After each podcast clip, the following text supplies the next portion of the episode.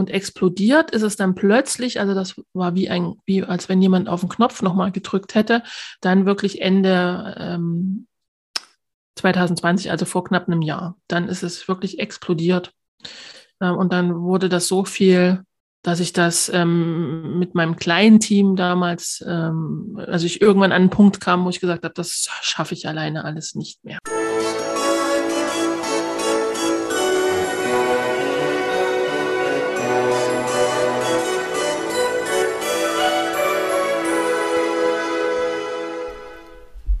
Hallo und herzlich willkommen. Mein Name ist Marco Peterson und ich begrüße Sie zu einer neuen Folge des Königsmacher Podcast, dem Podcast der Versicherungsbranche mit dem Besten von heute für die Besten von morgen. Genau genommen ist das heute eigentlich ein Königsmacherinnen-Podcast, denn mein Gast ist heute eine von viel zu wenigen Frauen in der Versicherungsbranche. Sie ist eine ausgezeichnete Maklerin und das wortwörtlich, denn sie wurde 2019 mit dem OMGV Award in der Kategorie Facebook ausgezeichnet. Ein Kanal, der für sie heutzutage gar nicht mehr so relevant ist. Heute ist sie viel mehr aktiv und auch viel bekannter für ihre Instagram-Aktivitäten. Die Rede ist natürlich von Marlene Drescher, Versicherungsmaklerin aus Georgenthal im Thüringer Wald, aber digital eigentlich deutschlandweit aktiv. Und ich freue mich, Sie heute als Gast begrüßen zu können. Erstmal Hallo Marlene, schön, dass du da bist. Hallo Marco, ähm, ich freue mich auch. Danke für die Einladung. Wie ich dir in unserem Vorgespräch schon sagte, was du bis dato nicht wusstest, ist ja, dass ich in meinen Schulungen immer auch auf dein Instagram-Profil mit verweise, so als ein, eines der Best-Practice-Beispiele in der Versicherungsbranche, denn es ist sehr aufschlussreich, es ist sehr schön übersichtlich und zeigt genau, wie man sich eigentlich als Versicherungsmakler, Versicherungsmaklerin bei Instagram oder eigentlich bei Social Media so positionieren sollte. Warum du das so machst und wie du das gemacht hast, dazu kommen wir später. Denn wie du weißt, sprechen wir in diesem Podcast nicht nur über deinen Erfolgsweg und nicht nur darüber, wie du halt deine Zielgruppe gefunden hast, sondern auch über die Person hinter dem Makler, hinter der Maklerin. Und deswegen wäre jetzt meine erste Bitte an dich, stell dich doch einfach mal mit drei Hashtags vor und erkläre, warum du diese gewählt hast. Mit drei Hashtags äh, soll ich mich vorstellen. Okay, ja, was nehme ich da? Ähm, dann nehme ich äh, Frauenpower. Dann nehme ich äh, stolze Mutter von drei Kindern. Und dann nehme ich ähm, Versicherungsmaklerin mit Herzblut. Okay, und warum die drei?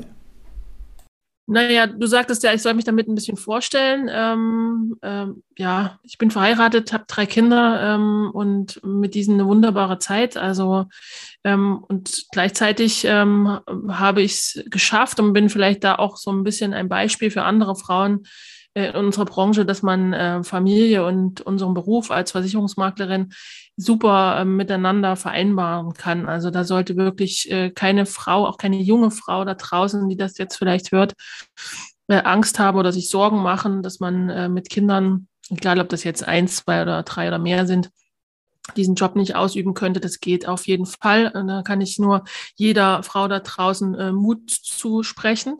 Also das ist der, der erste Hashtag. Ja, Frauenpower. Ähm, also ich bin auf jeden Fall eine Frau, die mit viel Energie äh, überwiegend durchs Leben läuft äh, und ähm, der Meinung bin, dass wir Frauen uns auf jeden Fall mehr zeigen sollten und ähm, mache meinen Job jetzt schon fast 20 Jahre ähm, aus, also mit, mit vollem Herzblut. Ich liebe diesen Job über alles und äh, würde niemals, äh, also rückblickend einen anderen Weg gehen. Also ich würde immer wieder genau diesen Job auswählen. Das hört man doch gerne. Das ist wahrscheinlich die beste Bestätigung für einen Job, nach 20 Jahren ihn immer wieder zu wählen. Die nächste Frage lautet, wenn du ein Emoji wärst, welches wärst du und warum?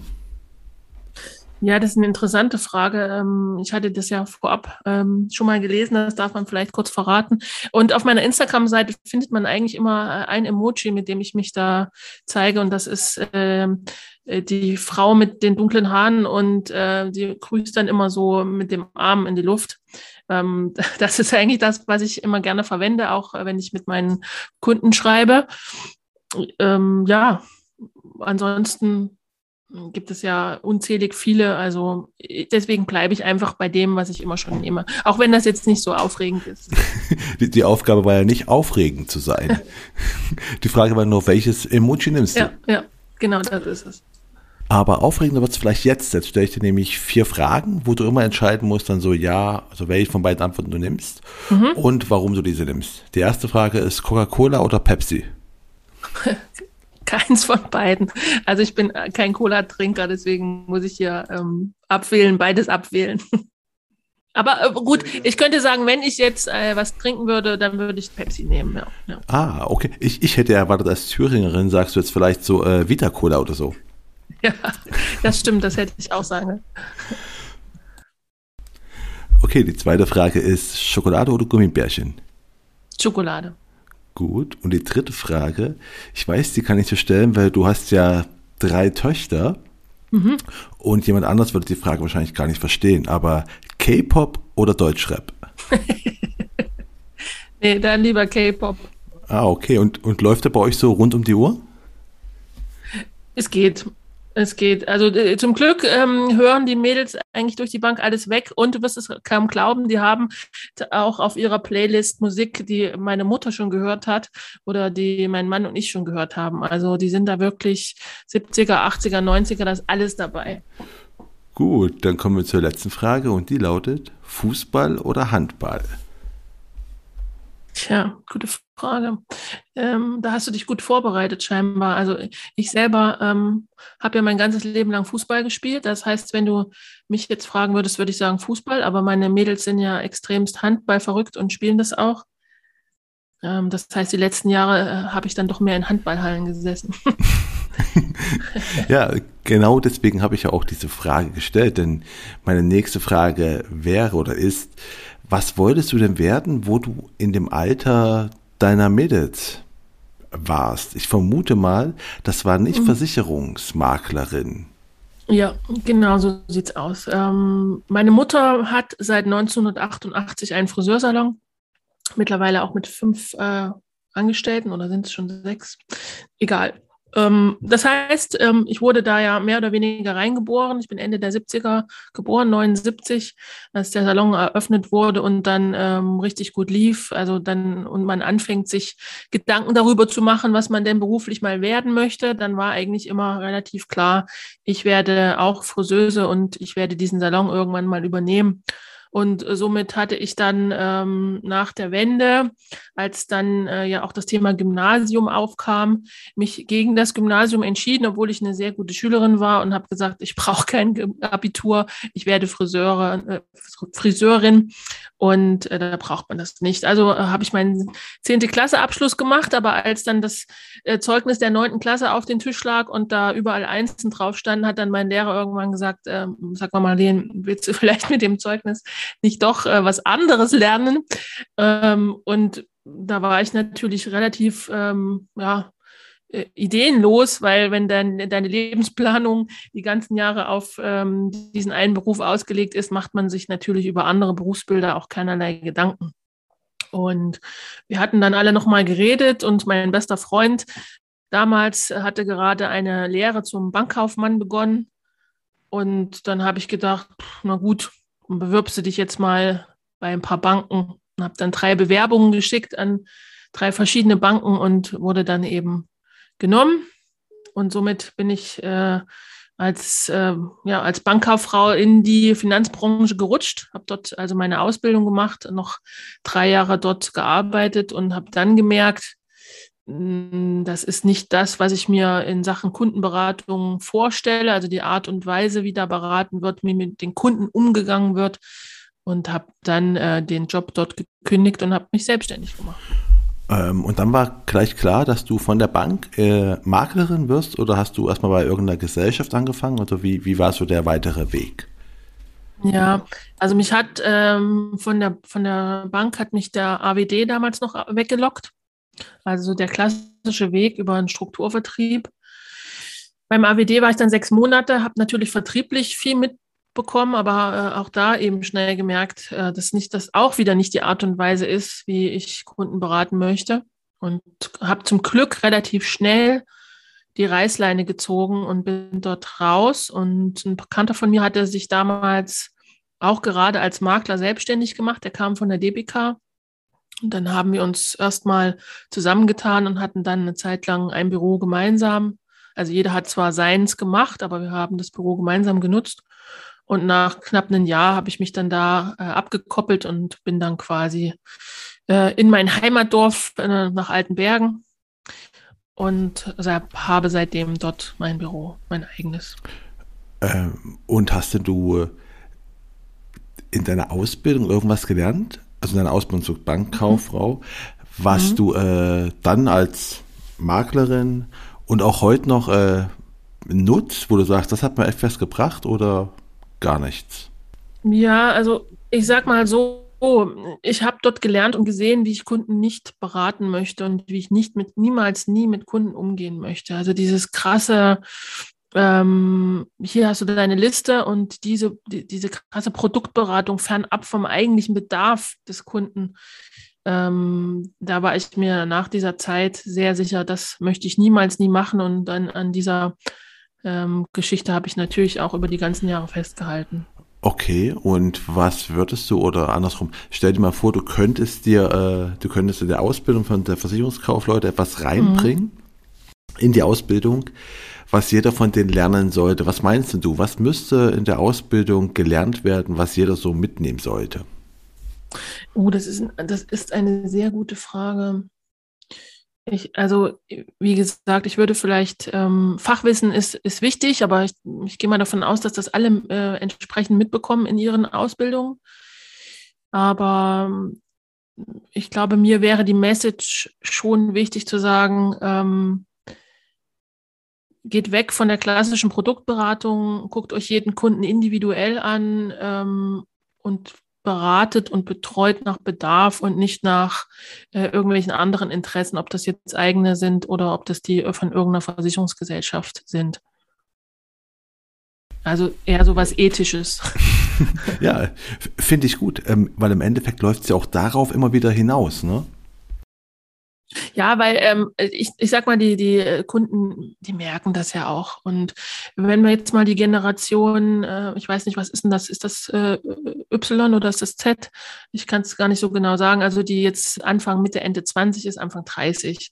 Die informieren sich ja sowieso so intensiv da draußen über äh, verschiedene Quellen. Und wenn du da jetzt hingehst und äh, als Online-Makler oder meinetwegen auch als Offline-Makler und versuchst denen da irgendetwas aufzunehmen, drücken, was sie eigentlich gar nicht brauchen, ähm, dann merken die das und dann sind die weg. Ja, also insofern, ähm, ja, sollte man da schon äh, auch mal ethische Themen mit in die Beratung einfließen lassen. Und ich finde, wir müssen ja auch weiterhin daran arbeiten, dass unsere Branche in einem besseren Licht steht, ähm, nach wie vor. Und deswegen würde ich das einfach allen da draußen, die jetzt anfangen, mitgeben.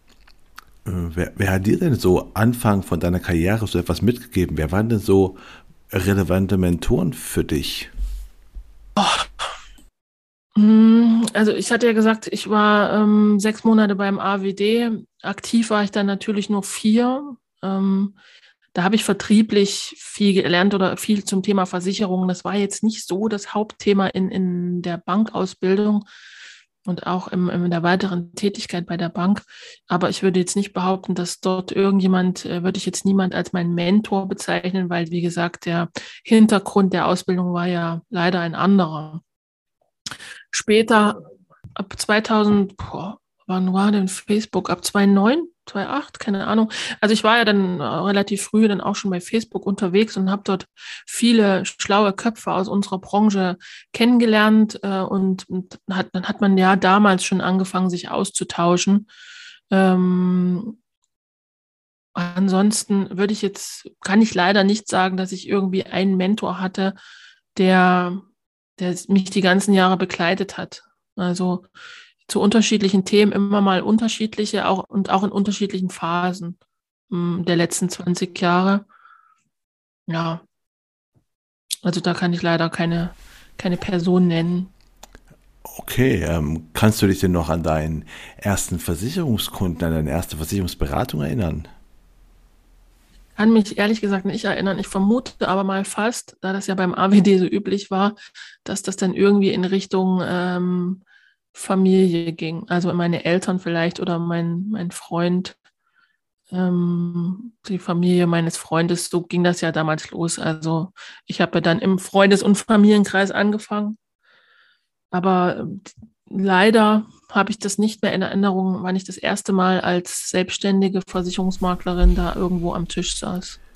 Äh, Versicherungsmaklerin ist gerade noch ein gutes Stichwort, so um auch diesen Themenkomplex gerade mal so abzuschließen. Aber ich habe dir schon im Vorgespräch gesagt, dass ich eigentlich den Beruf Versicherungsmaklerin, Vermittlerin, also Beraterin quasi. Ich finde, der passt eigentlich sehr, sehr gut zu Frauen, weil Frauen an sich empathischer sind und auch mehr auf Sicherheit bedacht sind als Männer. Aber trotzdem gibt es so wenig Frauen in der Branche. Kannst du erklären oder hast du irgendwie eine Idee, warum das denn so der Fall ist? Warum gibt es so wenig Frauen in der Branche? Was glaubst du? Woran mhm. liegt's? Kann es nur vermuten. Also zum einen, äh, wie gesagt, hat ja unsere Branche nach wie vor ähm, ein nicht so guten Ruf, zumindest bei den Menschen, die ja, die unsere Branche nicht, nicht, sich nicht genauer mit unserer Branche befassen.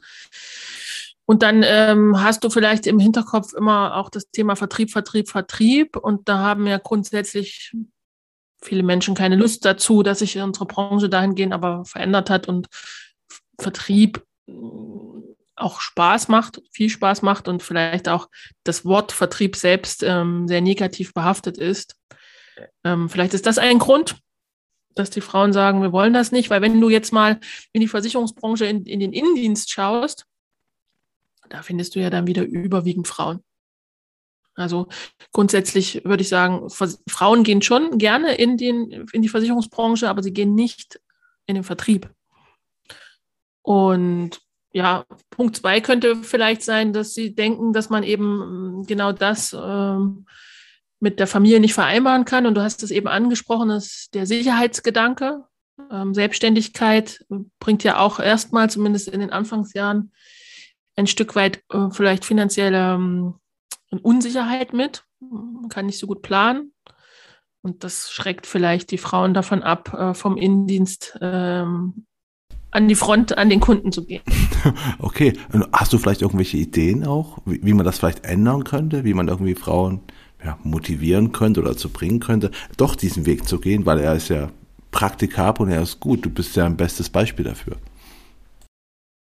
Also vielleicht kann man äh, hingehen und die, die alten Hasen mehr in den Austausch mit den Jungen gehen. Ähm, man sollte sich, äh, wenn man erfolgreich ist in unserer Branche, dann sollte man sich auch zeigen. Aber mir ist schon klar, dass da nicht jeder der Fan davon ist, sich ja da auch bei Instagram oder TikTok ähm, jeden Tag ähm, ja, zu präsentieren. Also ich glaube, es gibt viel mehr Frauen, die auch erfolgreich ihr ähm, Versicherungsmaklerladen da wuppen. Aber es sind natürlich nicht so viele im Social-Media-Bereich präsent. Aber ich glaube, ja, vielleicht einfach äh, mehr in den Austausch gehen. Es müssten nicht viel mehr Frauen auch zusammentun, aber das ist ja dann auch wieder ein Problem, dass es einfach nicht so viele gibt. Ich habe das aber schon ab und an, dass mich junge Maklerinnen anschreiben ähm, bei Instagram und sagen, hey, wie hast du das gemacht? Wie hast du das hinbekommen? Also die Fragen werden schon ab und an mal gestellt. Das ist doch schön, das also schön zu hören, weil scheinbar bewegt sich da ja doch ein bisschen was und wir sehen es noch nicht so ganz. Aber ähm, Instagram ist ein sehr gutes Stichwort, denn ich habe schon in der Einleitung gesagt, du bist da sehr präsent, sehr aktiv und gehörst halt zweifellos zu den Best Practice äh, Beispielen der Branche. Aber wenn ich es richtig verfolgt habe, dann hast du eine Zielgruppe schon vorher gehabt. Mhm. Ähm, kannst du mal ein bisschen erklären, wie du überhaupt zu deiner Zielgruppe gekommen bist, wie du gewusst hast oder wann du gewusst hast, das sind die Leute, mit denen will ich zusammenarbeiten, das soll meine ja. Kunden sein? Also als ich vor 20 Jahren angefangen habe, dann war das ja noch nicht so, dass man gesagt hat, hey, was ist denn deine Zielgruppe? Also man hat ja einfach nur gemacht. Und logischerweise vor 20 Jahren waren meine Kunden ähm, 20 Jahre jünger, also Anfang 20. Ähm, und die sind ja mit mir mitgewachsen, ähm, alle. Und jetzt sind das gestandene Familien mit Kindern, mit Häusern, also so das typische deutsche Bild. Und irgendwann, als dann diese ganzen Coaching-Geschichten aufkamen vor ein paar Jahren, äh, war ja immer das große Thema Zielgruppe, Zielgruppe, Zielgruppe. Und dann habe ich mir ähm, da einfach mal überlegt, was ist denn eigentlich deine Zielgruppe und bin dann zu dem Ergebnis gekommen, ein Großteil der Kunden sind Familien, ein Großteil der Anfragen sind Familien. Also bin ich dann eben zu den Familien gekommen. Und wann hast du gemerkt, dass das die richtige Entscheidung war, dass das passt mit dir und der Zielgruppe? Das war ja schon die ganzen Jahre zuvor so äh, instinktiv und unterbewusst, gell? Dass, dass die Familien ähm, die Zielgruppe waren. Und jetzt hat man es halt ähm, nochmal öffentlich so kundgegeben. Also die, meine Homepage ist darauf ausgerichtet, auf die Zielgruppe Familien. Und bis vor kurzem hatte ich, äh, sage ich mal, den kurzen, ähm, die kurze Beschreibung auf, auf Instagram. Allerdings muss man sagen, wir hatten es ja eben im Vorgespräch schon, die Anfragen, die jetzt bei Instagram reinkommen, sind halt dann wieder weniger Familien, sondern überwiegend ähm, junge Akademiker, Studentinnen, also überwiegend dann auch wieder Frauen. Also könnte ich jetzt theoretisch hingehen und könnte sagen, ja, du, ähm, alles, was da online an Anfragen kommt, das ist meine Zielgruppe Frauen oder da ist meine Zielgruppe junge Akademiker. Also ab einem bestimmten Punkt oder ab einer bestimmten Tätigkeit auch äh, auf Social Media ähm, kann man das, glaube ich, nicht mehr so krass eingrenzen, beziehungsweise man, man, kann das schon so stehen lassen, aber es kommen natürlich auch äh, ganz viele Anfragen von äh, Menschen, die logischerweise noch keine Familie haben. Äh, Social Media ist ein gutes Stichwort, weil ich habe ja eingangs schon gesagt, du hast ja den äh, Social Media Award für Facebook bekommen. 2018 war das Ach, übrigens nicht. 2018 schon, oh Gott, ja. so lange ist das her. Im ersten äh, Award. Oh Gott. Ähm, aber Facebook ist ja für dich heutzutage ähm, gar nicht mehr relevant, oder? Oder bringt ja. das für dich noch irgendwas? Nee, also ich würde mal behaupten, Facebook ist tot. Ähm, ich glaube, ich habe das bei Instagram so eingestellt, dass parallel ähm, die Beiträge auch bei Facebook gepostet werden, aber da passiert, da ist null, null Traffic ist da. Also ich würde nicht sagen null, aber das ist nicht mehr relevant. Ähm, das war die Jahre davor natürlich, wo es Instagram noch nicht gab. Ähm, Habe ich bei Facebook viel gemacht. Jetzt äh, bin ich halt bei Instagram und ja, man musste auch vielleicht ein Stück weit flexibel sein. Und äh, seit wann liegt denn dein Fokus jetzt ganz klar auf Instagram? Gibt es da irgendwie so Zeitraum, den du uns nennen kannst? Mm, das war im Herbst 2019. Da habe ich langsam angefangen, das Instagram-Account klarer und ordentlicher zu strukturieren und mir das aufzubauen ähm, habe dann viel gepostet ähm, und die Seite so erstellt, wie sie jetzt quasi auch ist, ähm, Branding und so weiter. Und ja, dann hat sich das so langsam entwickelt, genau. Und wann war das ungefähr, wo du festgestellt hast, ey, hier läuft richtig viel? Aber wenn war das? Du hast gesagt gerade im, im, im Herbst 2019 hast du angefangen. Mhm. Ähm, ich glaube nicht, dass du im Dezember 2019 von Anfragen überrannt wurdest, oder? Nein, also überrannt wurde ich nicht, aber es war dann schon so, dass nach äh, wenigen Wochen die ersten Anfragen reinkamen ähm, und die, die, die ersten Kunden dann, ähm, ja, die ersten Anfragen dann Neukunden wurden. Aber das war äh, vielleicht mal, pff, weiß ich nicht, müsste ich jetzt lügen, vier, fünf Anfragen im Monat oder so. Also noch relativ wenig. Und es wurde dann aber über 2020 immer mehr und explodiert ist es dann plötzlich, also das war wie ein, wie als wenn jemand auf den Knopf nochmal gedrückt hätte, dann wirklich Ende ähm, 2020, also vor knapp einem Jahr. Dann ist es wirklich explodiert. Ähm, und dann wurde das so viel dass ich das ähm, mit meinem kleinen Team damals, ähm, also ich irgendwann an einen Punkt kam, wo ich gesagt habe, das schaffe ich alleine alles nicht mehr. Ähm, kannst du dir erklären, wieso es explodiert ist? Hast du irgendwie was anderes gepostet oder woran lag es? Mhm, nee, vielleicht war es einfach die, die äh, Kontinuität, hm, weiß ich nicht. Ähm, ich habe im Dezember nichts anderes gemacht, aber keine Ahnung, ich kann es dir nicht sagen, was dann der Grund war, warum es dann so viel war. Es war ja bis dahin auch äh, so, dass, wie gesagt, auch äh, immer noch mehr Familien angefragt haben, halt dann deutschlandweit. Aber dann ist es eben so gewesen, dass das Thema BU halt, ähm, alle wollten BU. Also ich habe ja dann auch ein paar Beiträge gemacht zu dem Thema und den einen oder anderen Beitrag dazu auch beworben, das einfach mal getestet und so gemacht, wie man es eigentlich nicht machen soll. Also direkt über Instagram beworben. und vielleicht spielt das noch mit eine Rolle, dass das dann vom Algorithmus gut ausgespielt wurde bei Instagram und das tatsächlich die Leute auch angesprochen hat. wo, wo du gerade sagst, was man nicht machen sollte.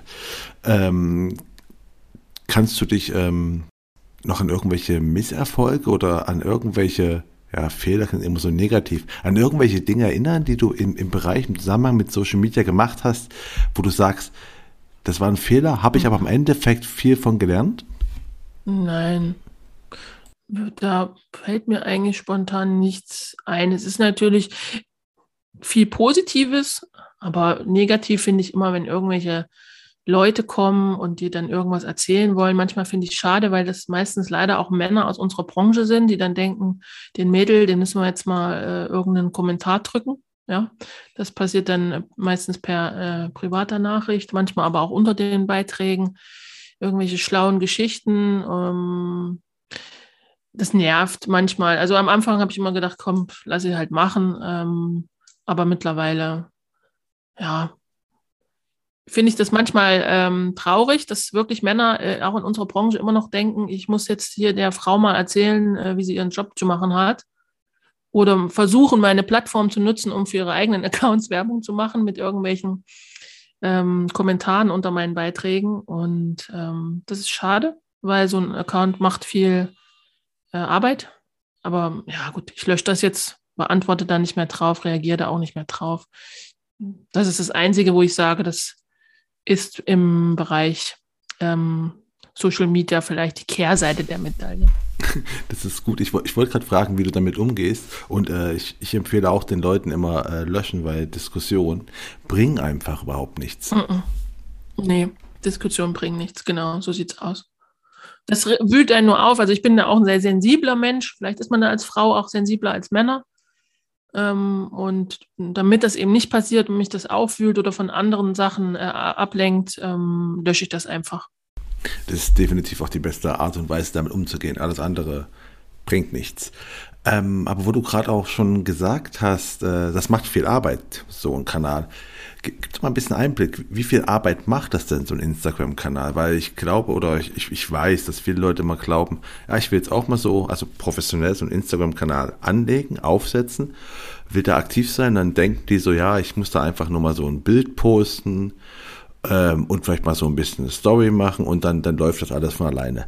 Das ist aber nicht der Fall. Ne? Also gib mal einen kleinen Einblick, wie viel Arbeit macht das alles? Also am Anfang muss man da wirklich viel Zeit rein ähm, ähm, reinlegen. Ähm, da habe ich täglich äh, irgendwas gepostet. Jetzt äh, gönne ich mir ab und zu auch mal in der Tat eine Instagram-Pause. Und wenn, wenn mir gerade nicht danach ist und ich merke, das setzt mich jetzt zu sehr unter Druck, dann mache ich auch mal eine Pause. Also jetzt im Sommer ähm, war ich, glaube ich, da schon mehrere Wochen nicht aktiv. Jetzt war ich eine Woche im Urlaub, dann mache ich natürlich auch nichts. Früher habe ich das ähm, ein bisschen anders gesehen. Da hat man sogar im Urlaub irgendwas gepostet oder vorbereitet. Später kann man da ein bisschen entspannter sein, glaube ich. Sollte man auch. Ja, also ähm, nicht, dass man da ähm, ja dem Druck dann irgendwann ähm, unterliegt. Aber ja, am Anfang ist es natürlich wichtig, da äh, eine klare Linie zu fahren, ähm, sein, seine Marke äh, zu branden, Corporate Identity, ähm, Markenfarben, ähm, Symbole, was auch immer. Ähm, das wäre wichtig, regelmäßig Content posten, zu zeigen, äh, dass man auf äh, entsprechendem Gebiet ein Experte, eine Expertin ist, ähm, um da gewissen Traffic reinzubekommen, äh, seine Zielgruppe zu erreichen und ähm, ja, zu wachsen. Das ist ja, glaube ich, ähm, das wichtigste Thema am Anfang, äh, zu wachsen und dann eben ähm, äh, ja, ähm, wie sagt man, Traffic auf seine Seite zu bekommen. Vom Zeitaufwand her, also äh, das kommt immer darauf an, wie detailverliebt man ist. Also ich erwische mich manchmal, dass ich dann doch eine halbe, dreiviertel Stunde vor so einem Beitrag sitze und denke, okay, jetzt hast du das mal wieder übertrieben. Das geht natürlich auch schneller. Also es kommt immer darauf an, wie viel Liebe und Detail man in so einen Beitrag reinlegen möchte. Ähm, jetzt haben wir die, die, die Reels ja auch schon seit ein paar Monaten. Das dauert, ähm, kann auch etwas länger dauern, je nachdem, wie intensiv man hier dann mit der Videobearbeitung unterwegs ist. Ähm, klar, die Profis empfehlen dann immer einen Contentplan zu erstellen und den Content, keine Ahnung, schon für eine Woche vorzuplanen.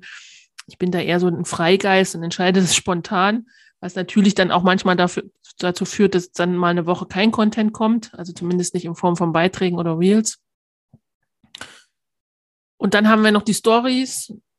Da versuche ich schon ähm, täglich mich mal zu zeigen, auch wenn das auch nicht jeden Tag klappt. Also man hat ja logischerweise den normalen Tagesablauf als Beraterin.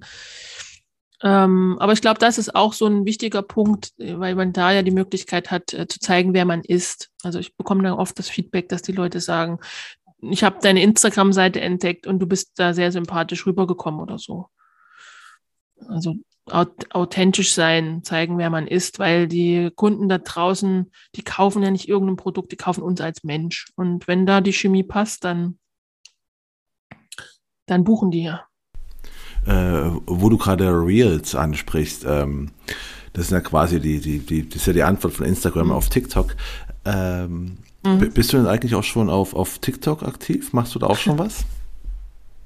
Also ich war da letztes Jahr mal, mein erstes Video hatte direkt 60.000 Views. Wow. was, was, hast du gemacht? Über BU informiert und alles so, wow, muss ich mir anschauen. Nee, nee. Ich habe, also wenn äh, Kunden von mir Kinder bekommen, Babys also geboren werden, dann bekommen die so ein, ähm, so ein Paket, so ein Päckchen von mir mit ein paar ähm, schönen Sachen drin für das Baby und für die Eltern. Und da habe ich einfach bei TikTok ähm, ein Video gedreht, wie ich dieses Paket packe. Und das ist äh, komplett durch die Decke gegangen und tausend äh, von Leuten haben gefragt, wo sie dieses Paket bekommen. Also, naja. Ähm, und da hatte ich dann eigentlich den Plan, auch bei TikTok ein bisschen öfters was zu machen. Aber das ist dann wieder eingeschlafen, weil ich es zeitlich einfach nicht geschafft habe. Ich habe das jetzt für 2022 ähm, auf der Agenda, ähm, da ein bisschen aktiver zu werden, ein bisschen mehr Content zu gestalten, äh, auch die Reels ähm, bei Instagram mehr zu machen ähm, und das dann einfach zu verbinden. Aber das ist jetzt nicht bei mir ähm, Priorität eins, weil auf Instagram läuft das alles sehr, sehr gut. Und TikTok wäre jetzt ähm, ein Punkt, wo ich sage, ja, dann kann man jetzt anfangen, langsam zu wachsen. Vielleicht mache ich auch mal irgendwann was mit meinen Töchtern zusammen. Die sind ja jetzt in einem Alter, wo man sagt, hey, ähm, hast du Lust dazu, ja oder nein? Also die können das ja frei entscheiden. Und ich glaube, mit so 15, 16-Jährigen kann man da auch coolen Content machen. Mal schauen, was da 2022 so geht. Ich bin gespannt. Ich werde es verfolgen. Mhm. ähm, ja. Ähm, du, du, hast gerade noch gesagt gehabt, ähm, wo Instagram durch die Decke gegangen ist. Oder dass Instagram durch die Decke gegangen ist. Sag mal, musstest du da irgendwelche Strukturen bei dir verändern, weil plötzlich die Kunden auf anderen Wegen kommen? Was musstest du machen, um dann der Sache ja, Herr zu werden? Ganz viel, also tagtäglich. Also wenn das so, so schnell, so extrem wächst, ähm, muss man ganz klar sagen, ist das klassische ähm, Unternehmen, was man bisher hatte, dafür in keinster Weise ausgelegt. Ähm, du musst sämtliche Prozesse überdenken und überarbeiten. Ähm, das ist eigentlich Wahnsinn. Also du hast jeden Tag äh, Arbeit am Unternehmen.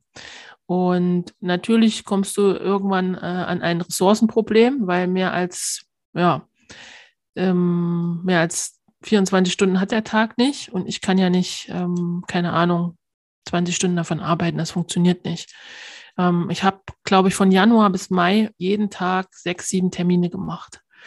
Und das hat mich am Ende fast kaputt gemacht. Das muss man auch hier ganz klar sagen. Und das möchte ich auch gerne als Message da rausgeben, dass man, wenn man das Ziel hat, auf Social Media erfolgreich zu sein und ähm, es dann wirklich klappt, dass man dann relativ schnell zusehen sollte, seine, äh, sein Team zu erweitern, die Ressourcen zu äh, erweitern und auf sich aufzupassen ähm, weil das geht auf Dauer nicht gut. Und ähm, zum Glück war es dann so, dass ich, ähm, ja, mein Körper mir im Mai sehr klar gezeigt hat, so geht's nicht weiter.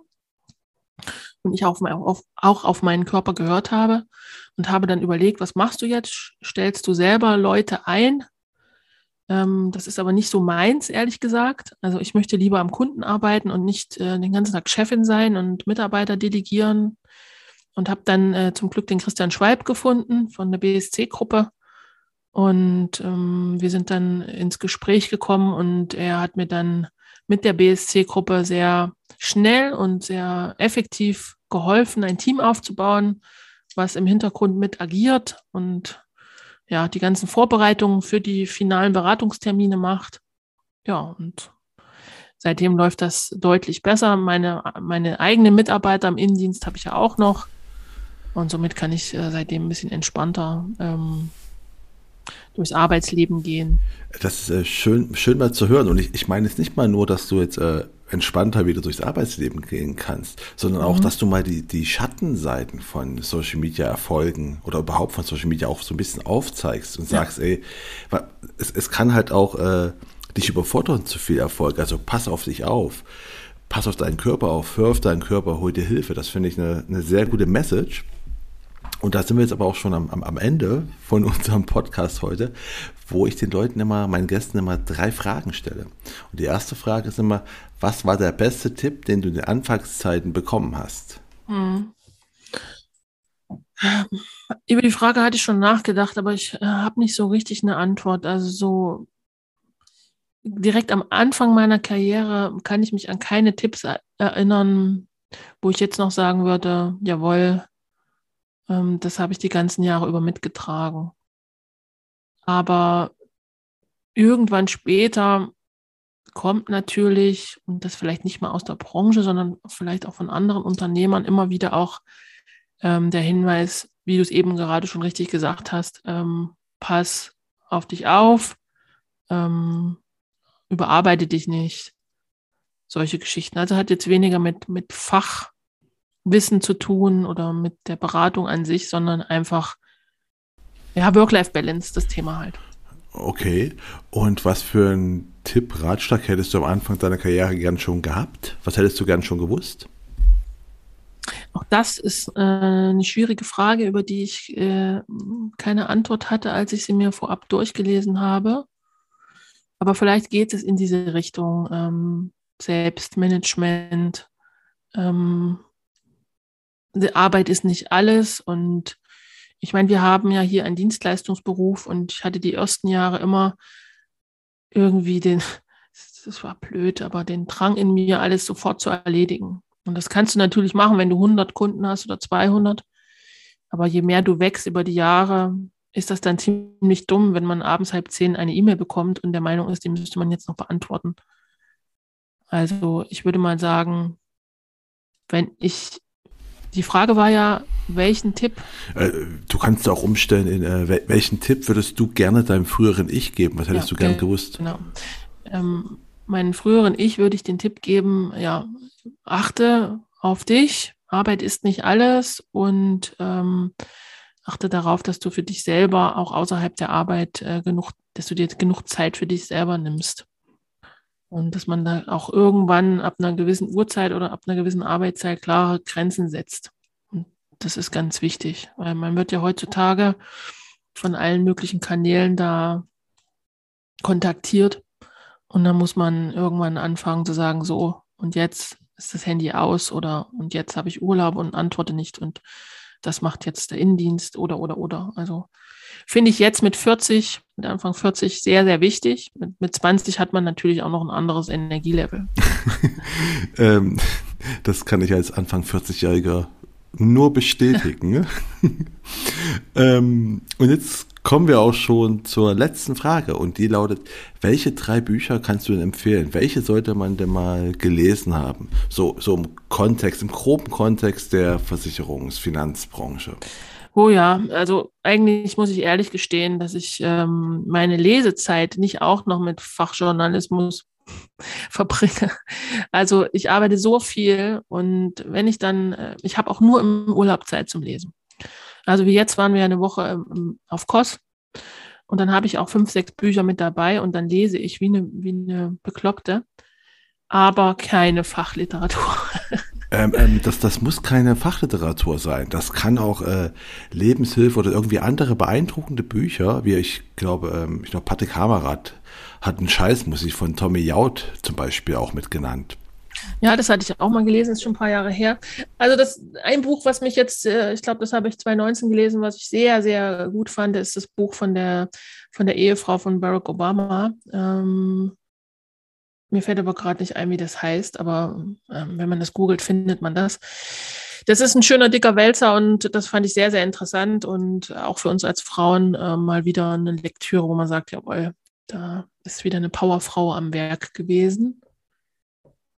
Das würde ich empfehlen. Also ich kann ansonsten ähm, wie gesagt, haben wir in diese Richtung, ähm, habe ich in letzter Zeit mehr so Bücher aller, ähm, wie heißt sie, Susanne Fröhlich gelesen, die dann ja irgendwelche Geschichten schreibt, lustige Geschichten.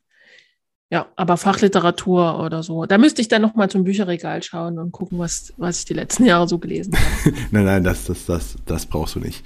Ähm, ich schreibe einfach, einfach mal auf. Äh, Michelle Obama und werde den äh, Namen noch kurz nachreichen dann und werde das alles in den Show Notes ähm, auch verlinken. Und damit sind wir jetzt auch am Ende angekommen eines, äh, ich fand es einen super spannenden Podcast mit, mit der ersten Frau, der ersten Königsmacherin. Meine Ehre, ja. Ich hoffe aber, es, es folgen noch viele andere Frauen. Ja, äh, also das habe ich auch schon, das haben wir im Vorgespräch auch schon gehabt. Es, es liegt nicht immer nur an, an, also es ist nicht so einfach, viele Frauen zu finden in der Versicherungsbranche. An, an mir soll es nicht liegen. Ich schaue und suche immer. Ich kann dir mal eine Liste schicken mit Frauen, die du anschreiben solltest. ja, gerne. Mach, mach das für die nächste Staffel, gerne. Okay, super. und damit sage ich jetzt nochmal äh, Danke, dass du mein Gast warst. Es hat mir sehr viel Spaß gemacht. Ja, danke, dass ich da sein durfte. Ähm, der Dank ist ganz auf meiner Seite. Und wenn Ihnen der Podcast heute wieder gefallen hat, dann würde es mich natürlich unfassbar freuen, wenn Sie ihn auf der Plattform Ihrer Wahl abonnieren und gut bewerten. Unabhängig davon, ob Sie es tun oder nicht. Hier noch der Hinweis, auch zur heutigen Folge gibt es wieder ein Gewinnspiel, in dem Sie einen goldenen Königsmacherbecher gewinnen können. Sie müssen dazu nur die entsprechende Frage richtig beantworten, welche das ist erfahren Sie auf den Social Media Präsenzen von Ass im Ärmel auf Facebook, Instagram und LinkedIn. Und damit verabschiede ich mich von Ihnen. Das war die Königsmacher-Folge, die Königsmacherinnen-Folge mit Marlene Drescher. Mein Name ist Marco Peterson und ich bin Ihr Ass im Ärmel, wenn es um Social Media und digitale Kommunikation in der Versicherungsbranche geht. Auf Wiedersehen.